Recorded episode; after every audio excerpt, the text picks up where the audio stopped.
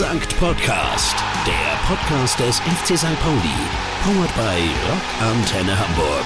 Mit Sven Flohr und Jan-Philipp Kahler.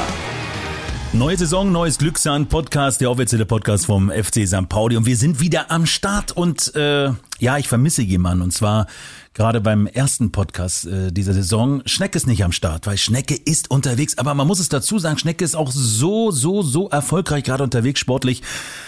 Und über das Sportliche reden wir jetzt auch ganz kurz mit einem Mann, der mir heute zur Seite steht. Ich bin froh, dass du heute bei uns bist und nicht äh, nur in Mission äh, Sportvereine vom FC St. Pauli unterwegs bist, sondern von den sporttreibenden Abteilungen, sondern du bist heute bei mir. Hallo Alex. Moin, guten Tag. Alex, du bist ja der offizielle FC St. Pauli Reporter bei Ja. Rockantenne Hamburg, den zufolge ich sprach gerade über Schnecke. Schnecke ist unterwegs, sportlich. Hast du das so ein bisschen verfolgt, dieses Thema Frauenfußball beim FC St. Pauli? Der ist ja da richtig erfolgreich. Es geht steil bergauf. Also es gibt nur eine Richtung bei denen und äh, bei seinen Damen, nämlich immer erfolgreich, steil und schnell flügen die sich da durch die Liga durch. Ne? Ja, du musst natürlich dazu sagen, Schnecke war vorher nie unterwegs in den Social Media Kanälen und so. Und jetzt sieht man, was der macht. Das ist der Wahnsinn. Der ist nur unterwegs, dann sieht man nur bei den Social Media Kanälen hoch und runter und alles mega professionell. Das muss man wirklich mal sagen. Ja, ja.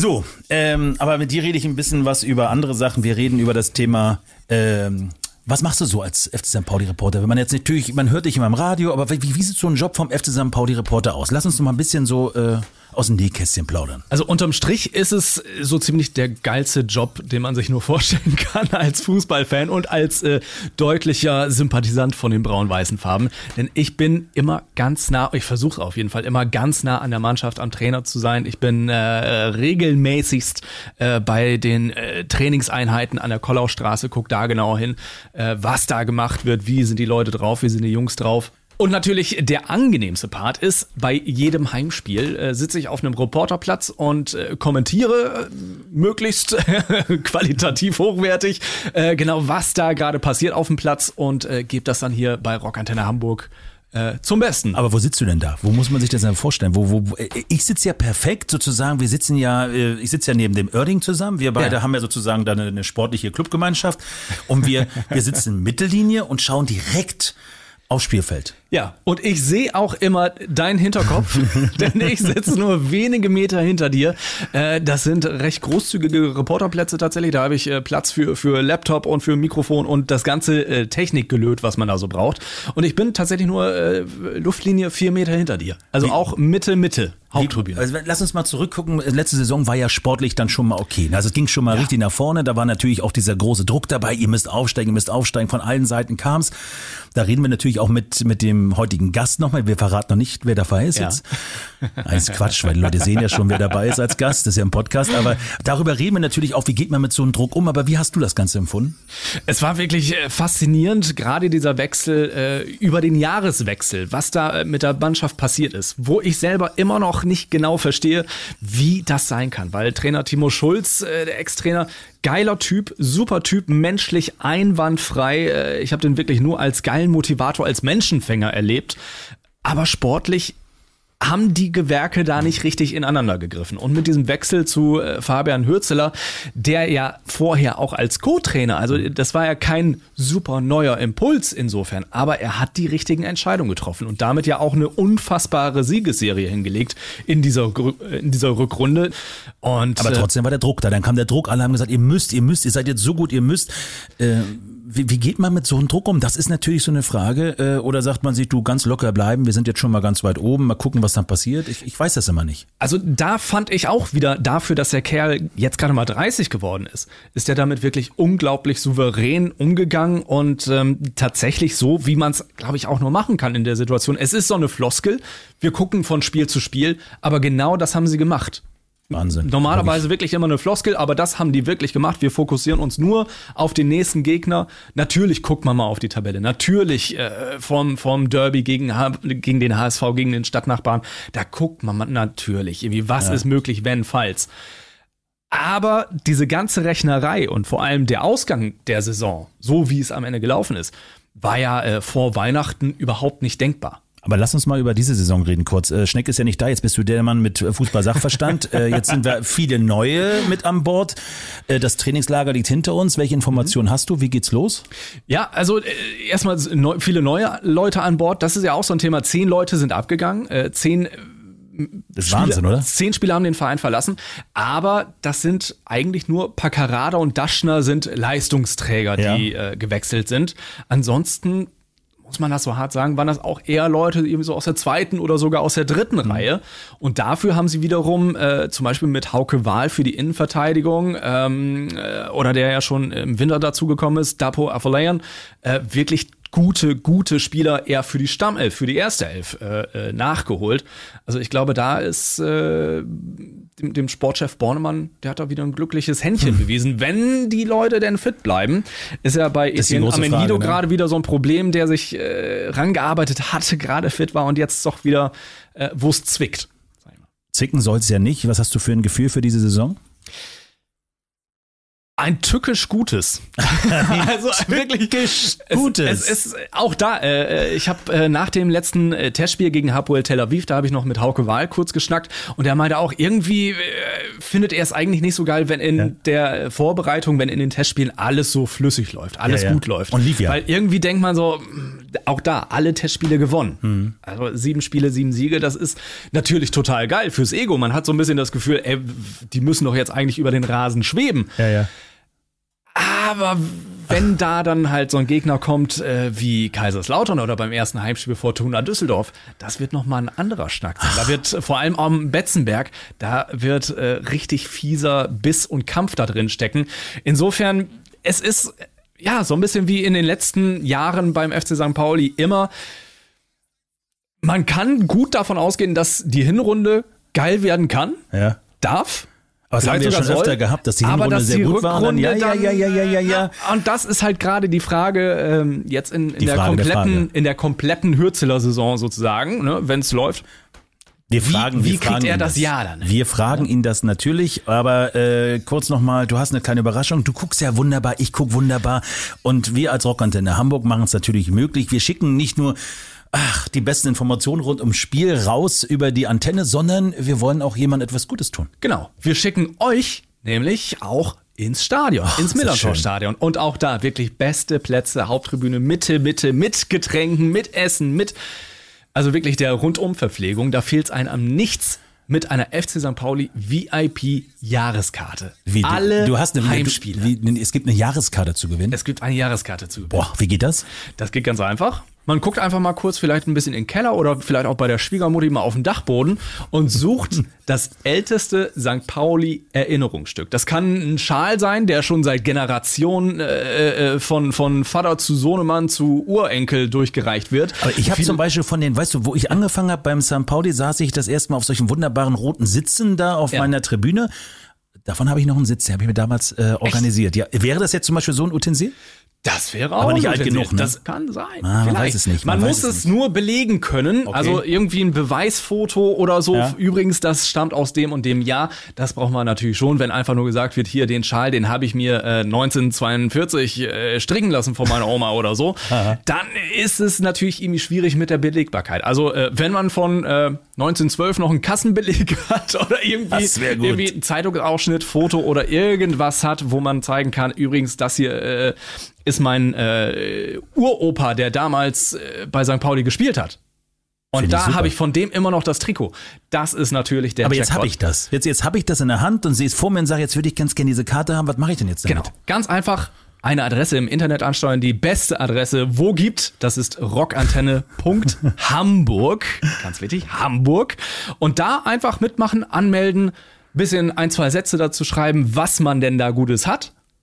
Wahnsinn. Und dann melden Aber, wir uns äh, mit ein bisschen Glück. Und das Schöne ist, Ja. wir haben da VIP-Tickets für das ganze Jahr, 17 Heimspiele. Und unter allen, die mitmachen, Ja. das heißt, auch wenn ich vielleicht irgendwie, das Einzige, was ich habe, ist ein Trikot von der Mhm. letzten Saison, trotzdem mitmachen, trotzdem einfach anmelden, denn auch da gibt's einmal zwei VIP-Tickets für das erste Heimspiel der Saison gegen Fortuna Düsseldorf. Ebenfalls beste Plätze. Ja, nun muss man dazu sagen, wir sind natürlich ein Podcast, der wird natürlich auch im Nachhinein gehört. Wichtig ist nochmal, das Ganze gilt nur bis Das Ganze gilt bis zum 2. August, kann man sich bis zum Abend anmelden. Ah. Dann brauchen wir ungefähr einen Tag, um natürlich alles zu sichten und äh, zu durchschauen. Und dann am Freitag, direkt vor dem ersten Heimspiel, Wahnsinn. Da gibt's dann die Tickets. Es ist der Wahnsinn. Du hast heute Schnecke wirklich sowas von souverän vertreten und das Ganze ohne, dass du ein A4-Blatt voll hast mit Informationen, weil der hat normalerweise immer vier oder fünf A4-Blätter voll. Du bist ganz ohne heute hier. Und das, wo meine persönliche Fußballerkarriere schon in der B-Jugend in der äh, Kreisklasse C endete. Hast du da noch ein Erinnerungsstück? Vielleicht kannst du dann noch mal ein VIP-Ticket da gewinnen, irgendwie Ja, für deinen Verein. Ich weiß es nicht. Du zählt auch eine, eine äh, Schraube in meinem Knöchel. Mann, oh Mann, oh Mann, oh Mann, oh Mann. Ähm, sind eigentlich noch, das muss ich mal so nebenbei fragen, können wir jetzt, wir sind ja im Podcast, ist ja nicht, früher hat man ja mal gesagt 1,30 sei emsig und fleißig, nicht Genau. länger als 1,30, wir Hab ich dürfen uns Zeit lassen. gelernt. Pass auf, wir dürfen uns Zeit lassen. Sag mir mal, äh, es gibt's die ganzen Kollegen noch, weil ich war ja früher ganz oft mit im Trainingslager und so, die ganzen äh, Journalistenkollegen, sind die noch mit an Bord? Also trefft ihr euch dann noch? Habt ihr so? Da, da sind die ganzen alten Hasen, die sind Ei, immer noch mit ei, am Start. da können die auch von, Geschichten erzählen. Von den, von den Zeitungsblättern, die, die Schreiberlinge. Du wirst, du wirst sagen, ich, ich erzähle einmal ganz kurz einen aus dem Nähkästchen, wo ich ganz, ganz schlecht war. Ganz, ganz schlecht. Es gibt ja bei den Trainingslagern immer die ganzen Journalisten sind tolle dabei, von der Mopo, von der Bild, vom Abendblatt. Und dann hat man sich, dann hat man sich immer zum sogenannten Journalistenspiel, heißt es, glaube ich. Also es gibt ein Spiel zwischen den, zwischen äh, den, den von der Vermarktungsgesellschaft, da sind auch ein paar Profis dabei, da war damals Ewald auch dabei. Und dann haben wir mal Fußball gespielt. Darüber kann ich jetzt mal Stories erzählen, wie schlecht ich war und wie, wie schlecht einige äh, unsere Kollegen gespielt haben. Aber es war immer lustig. Immer Sowas, ja, sowas soll ja auch einfach nur Spaß Wahnsinn. machen. Also was ich mitbekommen habe über die letzten Jahre, da gibt's auch den einen oder anderen Vertreter, der dann äh, auch gerne Spieler äh, einkauft, sag ich mal, irgendwie aus der Bezirksliga Ja. oder so, die natürlich unser einer dann äh, Ja. mit einer Drehung stehen lassen. Wir könnten jetzt Namen nennen, aber wir werden es nicht tun. Aber gerade dann äh, gegen solche Kollegen ne, von, von der Mopo, von der Bild, da dann einmal kurz irgendwie, ne? Mein legendärstes Spiel war mit äh, Ewald war mit mir im Team. Ewald hat gebrüllt. Er hat gebrüllt und geschrien, weil ich war wirklich schlecht. Ich war in der Abwehr, dann haben sie gesagt, ich soll mich ins Tor stellen, da habe ich keinen Ball gehalten, aber der hat mich angebrüllt. Das kann ich mir vorstellen. Aber richtig. Jeweils- Ja. Aber äh, wir Und wahrscheinlich nicht nur ein Satz, ne? Und wahrscheinlich auch mit Recht. Es war wirklich toll. Nee, kann man nicht anders sagen. Äh, Alex, danke. Danke, dass du äh, Zeit hattest und äh, wir machen gleich weiter. Und zwar würde ich jetzt justament, weil wir haben so schön über all das gesprochen, was es sportlich zu bereden geht, äh, zu unserem heutigen Gast rüberschalten. Deswegen ist es Zeit für den Gast. Mehr als nur Profis. Die Spieler des FC St. Pauli. Der Mensch unterm Trikot. Ich freue mich, dass er da ist, mein Fabian. Moin zusammen. So, Fabian, jetzt geht's los. Wir wollen so ein bisschen dich persönlich kennenlernen, ein bisschen hinter die Kulissen gucken. Wir haben hier 25 A4-Seiten, die Schnecke mir hingelegt hat, die er über dich recherchiert hat. Die wichtigsten zwölf habe ich mir rausgesucht, aber wir wollen noch mal ganz kurz die letzte Saison zumindest einmal anschneiden und vielleicht auch noch mal kurz den Tag der Übernahme, aber ohne ins Detail zu gehen. Was ist alles passiert für dich? Was gab's Bewegendes im fußballerischer Sicht in der letzten Saison? Vieles Bewegendes, wenn ich ähm, einfach mal anfange. Es war Winter, wo ich dann auch die Nachricht bekommen habe, äh, dass äh, Timo Schulz entlassen wird und die Verantwortlichen des Vereins auf mich zukamen und äh, gefragt haben, ob ich das erstmal interimsweise übernehmen kann, ähm, sozusagen bis sie eigentlich einen neuen ja, gefunden haben. Dann habe ich natürlich ähm, klar Ja gesagt, weil ich einfach in der Verantwortung des Vereins stand, weil ich dem Verein helfen wollte. Natürlich ist es auch äh, so passiert, dass ich dem Timo davon persönlich erzählt habe und ihm auch persönlich informiert habe, weil mir es einfach wichtig war, weil wir wirklich eine total homogene, vertrauensvolle Arbeit, ähm, die wirklich auch geprägt war mit vielen tollen Momenten gehabt haben und dementsprechend war mir das ein sehr, sehr großes Anliegen. Und dann wurde ich, wie gesagt, vom Verein gefragt und habe dann ja, ja gesagt, weil es mir einfach auch eine Herzensangelegenheit war, dem Verein zu helfen, aus der Situation zu kommen.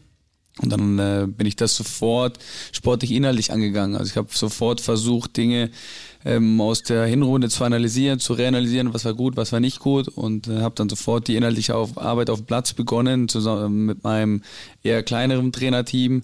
Dann äh, Marco Knob äh, war mir da wirklich eine sehr, sehr große Stütze zu Beginn, weil ich noch keinen Co-Trainer hatte. Und wir haben dann wirklich versucht, viel innerlich auf dem Platz zu arbeiten, haben dann auch die Zeit genutzt. Gott sei Dank war die Winterpause sehr, sehr lange, sodass wir dann auch viel innerlich arbeiten konnten. Und ja, als der Verein mir dann sogar das Vertrauen ausgesprochen hat, äh, dass äh, sie sich das vorstellen können, dass ich äh, Cheftrainer werde, war ich natürlich ja, emotional berührt. Ist in gewisser Weise auch ein, großes Vertrauens und großer Vertrauensvorschuss des Vereins gewesen. Und dann habe ich alles versucht, um den Verein aus der ja dann doch schwierigen Situation zu helfen. Aber mit gerade über das Thema Cheftrainer, man wird Cheftrainer in dem Alter, so ein junger Trainer, so ein junger Cheftrainer in der Liga, ist der Druck nicht riesengroß? Also wenn ich, ich in, mich jetzt denke, ich würde diesen Job übernehmen. Ja. Ich komme schon, ich war ja schon bei Timo dabei, ich habe ja. das alles gesehen. Jetzt musst du ja ein bestimmtes Geheimrezept haben, was du ja. dann natürlich dann noch umgesetzt hast. Dann hat es ja auch funktioniert, aber der Druck muss doch wahnsinnig groß sein. Ich bin Gott sei Dank jemand, der macht sich nicht so viel draus. Äh, in Bayerisch äh, sagt man oder in Bayerisch sagt man ja, der scheißt hier nicht so viel. Und ich bin jemand, äh, ich mache einfach. Natürlich war es wichtig, dann auch mutige Entscheidungen zu treffen. Die habe ich dann auch getroffen. Hätte natürlich auch alles in die andere Richtung laufen können. Das kann ich auch auch alles äh, sehr, sehr gut einschätzen. Trotzdem war mir wichtig, dass ähm, ich dann auch alle ins Boot geholt habe und äh, den ganzen Staff abgeholt habe, dass ich ihnen auch mitgeteilt habe, dass sie auch eine Wirkung auf die Mannschaft haben, dann auch der Mannschaft klar eine Orientierung gegeben, wo soll es hingehen, woran arbeiten wir, weil ich einfach so eine gewisse einen Selbstzweifel gespürt habe bei den Spielern und ich wollte keine Zweifler, sondern ja. ich wollte Gläubiger in meinem Team haben, die, die, äh, die wieder an sich selbst glauben, die wieder äh, wissen, wie gut sie wirklich sind und äh, deshalb war der Druck in dem Sinne natürlich groß, weil ich wusste, dass äh, St. Pauli, und ich weiß, St. Pauli ist ein sehr, sehr großer Verein und ähm, die Situation war nicht einfach, aber dadurch, dass ich mich einfach aufs sportlich inhaltlich konzentriert habe, konnte ich die ganzen, ja, die ganzen Nebenkriegsschauplätze, sag ich mal, und äh, der dazugehörende Druck relativ gut ausblenden. Aber man hat über dich mal geschrieben, beziehungsweise hättest du mal gesagt, Zeitung liest du, die guckst du nur die Überschriften an und dann entscheidest du, wenn sie gut sind, findest du ja. es okay, wenn sie scheiße sind, sagst du, eh, komm, liest du nicht. Ist ja. das deine Art, damit umzugehen? Ja, definitiv. Ich glaube, wenn ich alles lesen würde, auch alle Kommentare bei Social Media, ja. ähm, alle Kommentare, die über mich abgegeben worden sind, als ich dann im Winter Cheftrainer ja geworden bin, dann wäre es, glaube ich, äh, schwer für mich geworden, weil dann hätte ich an mir angefangen, selbst zu mhm. zweifeln. Das bin ich nicht und das will ich auch nicht sein, sondern ich bin von meiner Idee überzeugt, ich bin von meinem Handeln überzeugt, ich versuche mit, mit Klarheit und Konsequenz zu führen und ähm, dem werde ich immer nachgehen und natürlich kann ich es nicht allen recht machen, aber wichtig ist, äh, dass mein vertrautes Umfeld, dass meine Mannschaft und auch mein Staff ähm, mhm. daran glaubt und ich ihnen diesen Glauben auch vermitteln kann und äh, dann können wir auch gemeinsam Erfolg haben. Hier sitze ich ja selber auf der Tribüne und gucke mir die Spiele an und freue mich und sitze direkt unter den Journalisten und ich weiß, da sitzen 550.000 Cheftrainer, die alles besser können als du. Also ich kann mir sehr gut vorstellen, wie es ist, dieser Druck von draußen. Natürlich müsst ihr aufsteigen, jetzt müsst ihr aufsteigen. Ich, hab, ich konnte ja nichts anderes mehr hören als die letzten Spiele, wir steigen auf. Das, ich, das muss doch verrückt sein, auch für einen Trainer damit umzugehen, dass er seine Mannschaft immer wieder abholt, oder nicht? Weil die ja, sind doch genauso haben, unter Druck. Ja klar, ich habe dann aber ein klares Motto, dass wir, ist zwar eine Floskel, ja, nee, wahrscheinlich müsste ich jetzt Zahlen in Phrasenschwein, aber. Warte, ich hab's hier, eine Kaffeedose, kannst du reinschmeißen. wir haben immer ganz klar gesagt, dass wir wirklich von Spiel zu Spiel denken und auch spielen. Und ähm, alles andere können wir nicht beeinflussen, weil jedes Spiel gibt drei Punkte und die wollen wir holen. Und so gehen wir auch die, die neue Saison an. Und dann bin ich jemand, der schon darauf achtet, dass äh, die Mannschaft gewisse Werte lebt und die auch ähm, vorlebt und nicht versucht jetzt irgendwie abzuheben, wenn sie mal fünf, sechs, sieben, acht, neun, zehn Spiele am Stück gewonnen hat, sondern äh, St. Pauli steht für Arbeit, St. Pauli für, für Demut, für Bescheidenheit und das erwarte ich auch von meinen Spielern und dementsprechend war es für mich äh, relativ simpel, sie, sie damit abzuholen. Natürlich kam dann am Ende die Situation auf, der Aufstieg war noch möglich und dann entstand schon in gewisser Weise auch, ja. auch Druck. Aber das habe ich meinen Spielern auch gesagt, wenn sie wirklich nicht mehr Durchschnitt sein wollen, wenn sie überdurchschnittlich gute Spieler und eine gute Mannschaft in dieser Liga sein wollen, dann müssen sie mit diesem Druck umgehen können. Und das ist definitiv ein Learning für sie auch gewesen und wird auch ein Learning für die kommende Saison sein. Wir sind ja aus dem Trainingslager zurück und wir durften ja als Sender auch viele Trainingslager mit begleiten, sozusagen am Rande und haben viel gesehen und dass auch viel passiert ist so während des Trainingslagers. Wie war es jetzt für euch, wenn du zurückguckst? Wie war das Trainingslager? Was hat's gebracht und womit geht ihr raus? Mit welchem Spirit?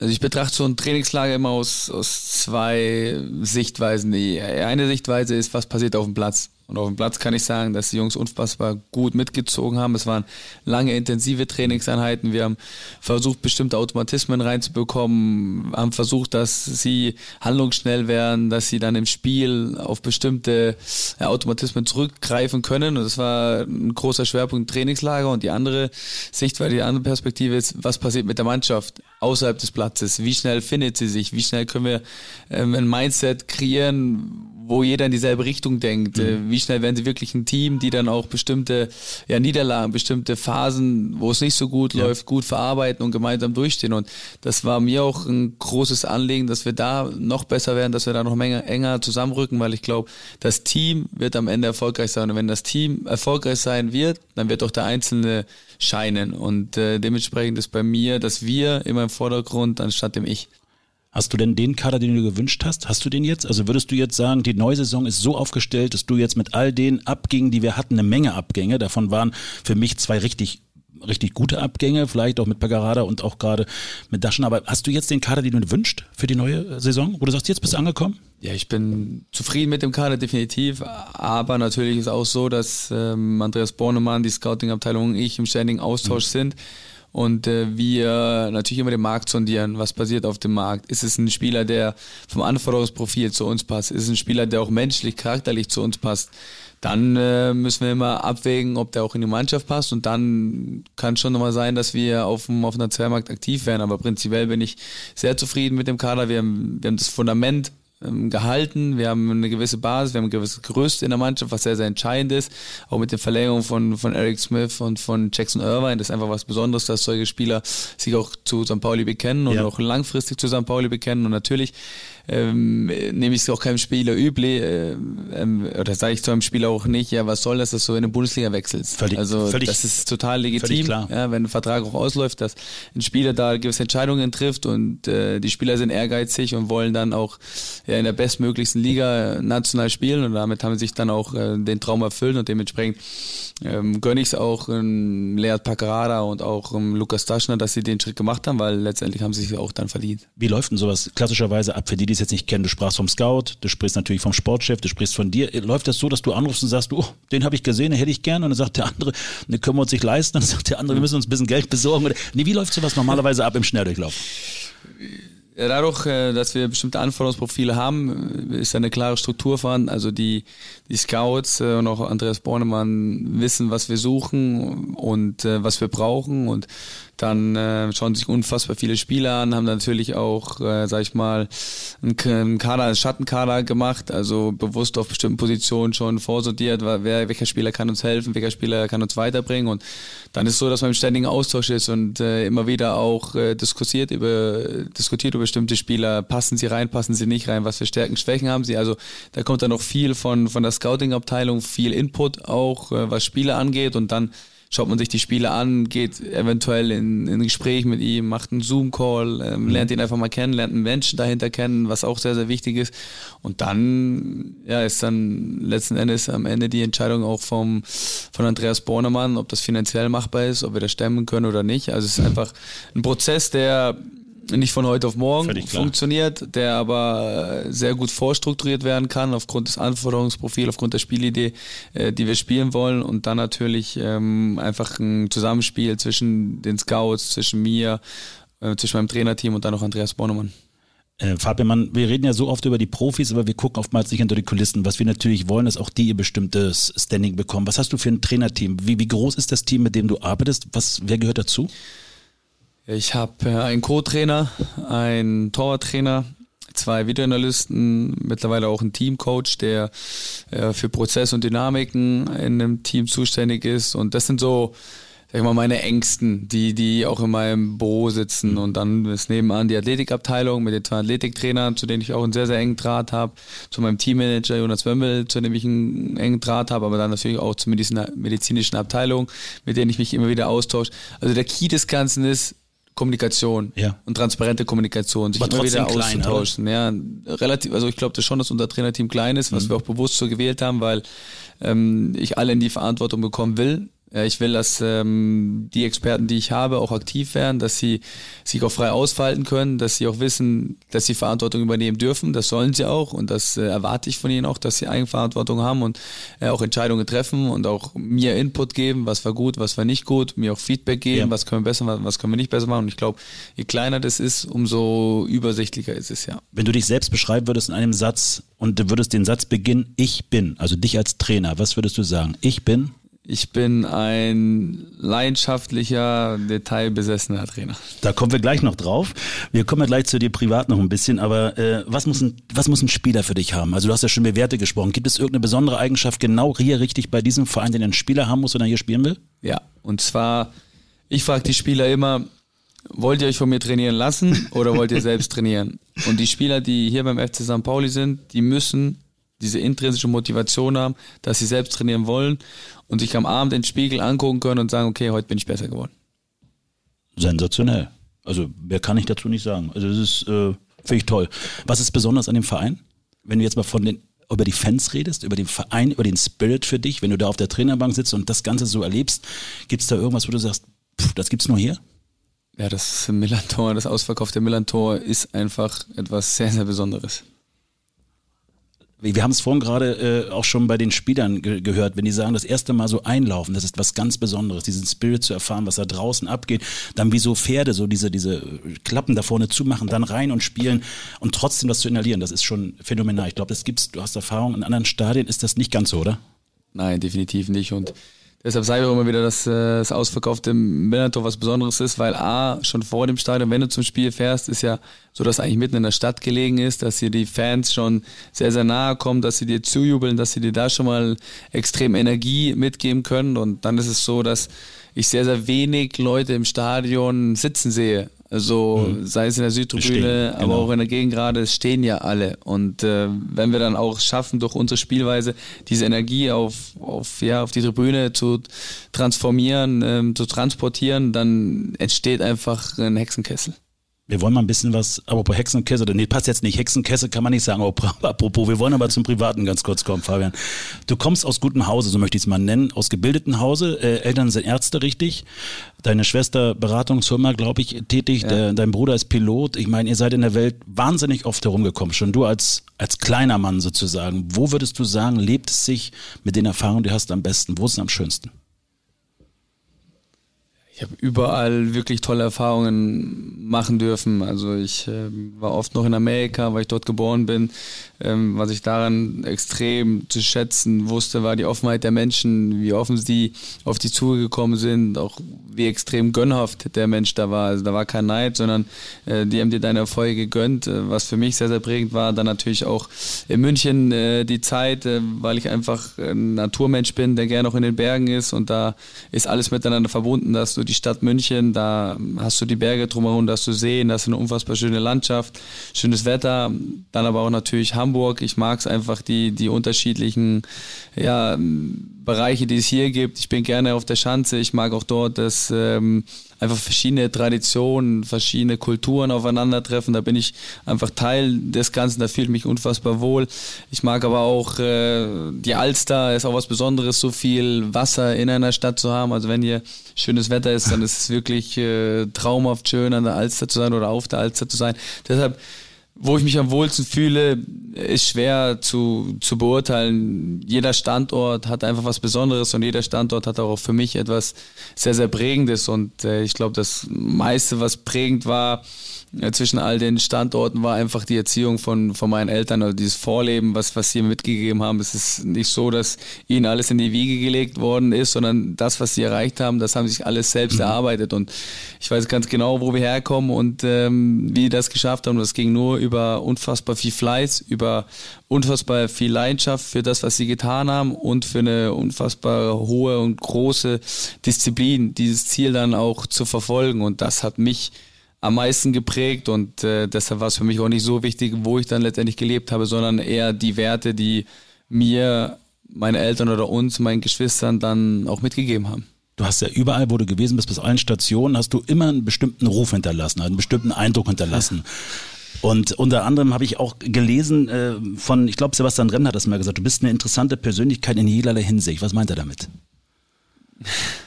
Meint er das nur sportlich oder meint er, meint er das vielleicht schon. auch ein bisschen anders? Wie genau er das meint, das äh, muss ich ihn mal fragen, aber ich äh, glaube schon, dass ähm, ich auf dem Platz sehr, sehr leidenschaftlich bin, sehr, sehr emotional. Ähm, da geht es mir einfach ums Gewinnen, also definitiv ums Gewinnen. Dafür spiele ich Fußball, ich will die Spiele gewinnen, ich will erfolgreich sein. Neben dem Platz wenn man mich dann auch kennenlernt, bin ich ähm, auch jemand, der nicht nur laut daherredet, sondern auch gerne mal einfach entspannt zuhört, äh, den Menschen auch gerne oder mit Menschen auch gerne Zeit verbringt, einfach in lustiger Gesellschaft zu sein, miteinander Spaß zu haben, miteinander ein bisschen was zu trinken, essen zu gehen. Da, da, also, da kommen, wir, da kommen wir gleich noch drauf, das Thema okay. Spaß haben. Aber er sagte auch, er war früh reif, hat sich viel und aus mehreren Blickwinkeln mit der Materie Fußball befasst. Deshalb ja. überrascht es ihn nicht, dass er Trainer geworden ist. Also irgendwie, das, die, die haben das früher schon wahrgenommen, deine Fähigkeiten, oder? Also dadurch, dass ich natürlich ähm, Kapitän damals in den Jugendbereichen war und dadurch auch viel Verantwortung von meinen äh, Trainern schon bekommen habe, war schon so, dass ich ähm, früh das, das Spiel auch einer, aus einer anderen Perspektive, aus der Vogelperspektive auch gerne angeguckt habe. Also aufs große Ganze von oben herab und nicht zu sehr äh, als Spieler dann auch gedacht habe, sondern ich war dann oft verlängerter Arm, durfte noch Entscheidungen mittragen, auch immer wieder meinen Input mitgeben und das hat mich schon geprägt und deshalb ähm, glaube ich schon, dass ich schon relativ früh ähm, bestimmte Facetten des Fußballs und der Fußball ist extrem facettenreich kennenlernen durfte und das äh, kommt mir dann heute definitiv zugute. Das Abendblatt hat mal geschrieben, ich weiß gar nicht, ob du es gesagt hast oder das Abendblatt es gesagt hat, der Hürzeler, der kann auch ein Firebeast sein. Ist das tatsächlich so? Also bist du ein Typ, der sagt, ich lasse ich mal richtig die Sau raus? Also kannst du das wirklich trennen und sagen, heute wird trainiert und morgen mal lassen wir richtig die Sau ja, raus? definitiv. Also ich finde, das gehört auch irgendwo dazu. Natürlich alles im Rahmen. Ist jetzt nicht so, dass ich während der Saison ähm, am Feiern bin. Da wird mich niemand erleben. Aber zum richtigen Zeitpunkt, am richtigen Ort, mit den richtigen Leuten, ja, dann ist es schon so, dass ähm, ich finde, dass auch eine gewisse Lockerheit, ein gewisser Spaß auch dazugehört. Immer in dem Wissen, dass ich als Trainer eine Person des öffentlichen Lebens bin. Das heißt, ich habe auch eine Vorbildfunktion. Ähm, ich muss mich dementsprechend auch verhalten dem bin ich mir bewusst und damit gehe ich auch sehr, sehr verantwortungsvoll um. Aber ich glaube, äh, dass äh, zwischen all der Seriosität in dem Geschäft und zwischen all dem Druck eine gewisse Lockerheit auch einfach dazugehört, weil das Leben soll ja auch Spaß machen. Finde ich ganz wichtig. Und wir kommen zum, äh, zum Antwortspiel. Ich stelle dir ein paar Fragen und du müsstest nur schnell antworten und dann lernen wir dich noch ein Stück weit näher kennen. Okay. Was ist das Verrückteste, was dir jemals in deinem Leben passiert ist? Unabhängig vom Sport. Jetzt auf die Schnelle würde ich sagen, das Verrückteste, was mir passiert ist, äh, Sprung aus, aus dem Flugzeug. Also tatsächlich bist du Fallschirmspringer, hast du das gemacht? Ja, hast du das gewagt? spiele ich nicht, aber bist ich, ich bin ein kleiner Adrenalin-Junkie, ja. Ich äh, mag so Adrenalin-Dinge. Bist du auch Freund von Formel 1? Ich bin, äh, ich gucke tatsächlich ab und an Formel 1. Ich saß noch nie drin. Ich weiß, dass man das machen kann, aber es sind genauso Dinge, die, die ich unfassbar gerne mache. Also die ganzen G-Kräfte ja. mal zu erleben. Ich äh, würde es auch liebend gerne mal machen äh, mit, dem, mit dem Flugzeug, mit so genau. kleinen Flugzeugen, dann Saltos, in Schrauben zu machen in der Luft. Äh, das finde ich natürlich auch sehr, sehr spannend. Du fliegst ja. gern? Fliegst du, bist du ein Flieger gern? Fliegst du selber? Ich habe kein Problem zu fliegen. Ich bin oft geflogen bisher. Mein Bruder ist ja Pilot. Darum ja. Also ähm, ich fliege jetzt nicht übertrieben gerne. Ja. Ich fliege im Moment jetzt auch nicht viel, weil ich ja hier in Hamburg bin, aber ist nicht so, dass ich ungern in der Luft bin. Also wenn du mal die Hamburg aus der Luft erleben willst, Fabian, lade ich dich auch jetzt zu einer Runde Hubschrauber zu fliegen an oh. dieser Stelle. Wenn du ja, doch auf Bock hast, ist nämlich ja. auch was, nicht ganz so Adrenalin wie Formel 1, aber wir laden dich ja. auf jeden Fall ein. Alles klar. Hast du besondere Talente, von denen wirklich niemand etwas wissen darf? Es darf jemand wissen, deshalb sage ich es jetzt auch. Also ich glaube, dass ich äh, sehr gut äh, handgeschriebene Gedichte und auch ähm, ja, handgeschriebene Briefe schreiben kann. Ich glaube, dass es so ein bisschen oldschool äh, geworden ist, ein bisschen out äh, von der modernen Zeit, aber ich bin jemand, der das sehr, sehr gerne du, macht. Du schreibst selbst Gedichte? Ja. Also für besondere Menschen, für meine Geschwister Fänd als Beispiel, cool. für meine Eltern kommt schon mal vor, ja. Sensationell, jetzt bin ich ein bisschen gerührt. Ähm, was kannst du überhaupt nicht leiden? Unpünktlichkeit. Hast du irgendwelche Ticks an dir selber? ja, ich habe schon Ticks. Ich weiß nicht, ob ich die nennen soll. Aber ein Tick zum Beispiel ist, es ist harmlos, dass ich, äh, ich kann zum Beispiel nichts Süßes vor salzigem essen. Es muss immer erst salzig sein und, und dann, dann süß. süß. Mit welcher Person würdest du gerne mal für einen Tag dein Leben tauschen? Ich bin sehr, sehr glücklich mit meinem Leben, deshalb äh, würde ich jetzt mein Leben nicht gerne tauschen. Ich glaube, die Frage können wir weglassen. Ich sage sie trotzdem. Wie gut kannst du beim Spielen verlieren? Ganz schlecht. Mhm. Dein Traumurlaub. Ich habe gelesen, wenn Familie richtige geile Reise durch Amerika. Ist das tatsächlich so? Dann wäre das deine Traumreise? Ja, das haben wir früher öfter gemacht, auch mit dem Campingcar einfach äh, durch Amerika gereist, war immer was Besonderes, aber ich bin auch einfach äh, sehr gerne in den Bergen. Welche Dinge trägst du jederzeit mit dir rum? Gibt es irgendwas, was du immer dabei hast, ein Glücksbringer oder irgendwas, wo du sagst, das musst du immer dabei haben, gerade beim Spiel oder so oder gar nichts? Also im Laufe der Rückrunde waren es dann irgendwann meine Handschuhe. Die habe ich dann doch sehr, sehr oft bei mir getragen. Äh, die waren so meine Glücksbringer, aber ansonsten nein, gar nicht. Letzte Frage. Womit kann man dir eine ganz besondere Freude bereiten? Mit einem Helikopterflug über Hamburg. Und den machen wir, definitiv. Fabian, war mir ein Vergnügen. Wir haben viel kennengelernt, wir haben jetzt mehr erzählt als sonst, aber es war wahnsinnig spannend, wahnsinnig interessant. Ich wünsche alles, alles erdenklich Gute für die Saison. Es wird Vielen alles Dank. toll werden. Immer positiv denken. Dankeschön. Wir freuen uns. Mir hat sehr, sehr viel Spaß gemacht. Vielen Dank. Dankeschön. Das war's schon für heute, für unseren Podcast, den Sun Podcast. Also es, es war mir echt ein Vergnügen und es hat echt wahnsinnigen Spaß gemacht. Bin ein bisschen traurig, dass Schnecke nicht da war, aber was soll's. Ich hoffe, beim nächsten Mal ist er dann wieder dabei. Apropos das nächste Mal, wir freuen uns jetzt schon drauf auf den nächsten Podcast. Nächsten Monat ist es wieder soweit, St. Podcast mit tollen, tollen Gästen. Und ich freue mich, dass Sie beide Zeit haben. Es wird übrigens eine Premiere, das wird das erste Mal sein, wo wir zwei Spieler in einen Podcast zusammenhören werden. Die Rede ist von unserer 19 Andreas Albers und der 23 Philipp Treu. Da trifft so ein alter Hase, wenn man das sagen darf, was das Spielerische betrifft, auf den Junior äh, beide neu beim FC St. Pauli. Also, die beiden hören wir im nächsten Podcast. Wir wünschen euch jetzt eine schöne Zeit und äh, würden uns freuen, wenn ihr uns äh, auch beim nächsten Mal wieder einschaltet und das nächste Mal zuhört, wenn es heißt St. Podcast. In diesem Sinne, alles Gute, bis zum nächsten Mal. Das war Sankt Podcast, der Podcast des FC St. Pauli mit Sven Flohr und Jan-Philipp Kalla.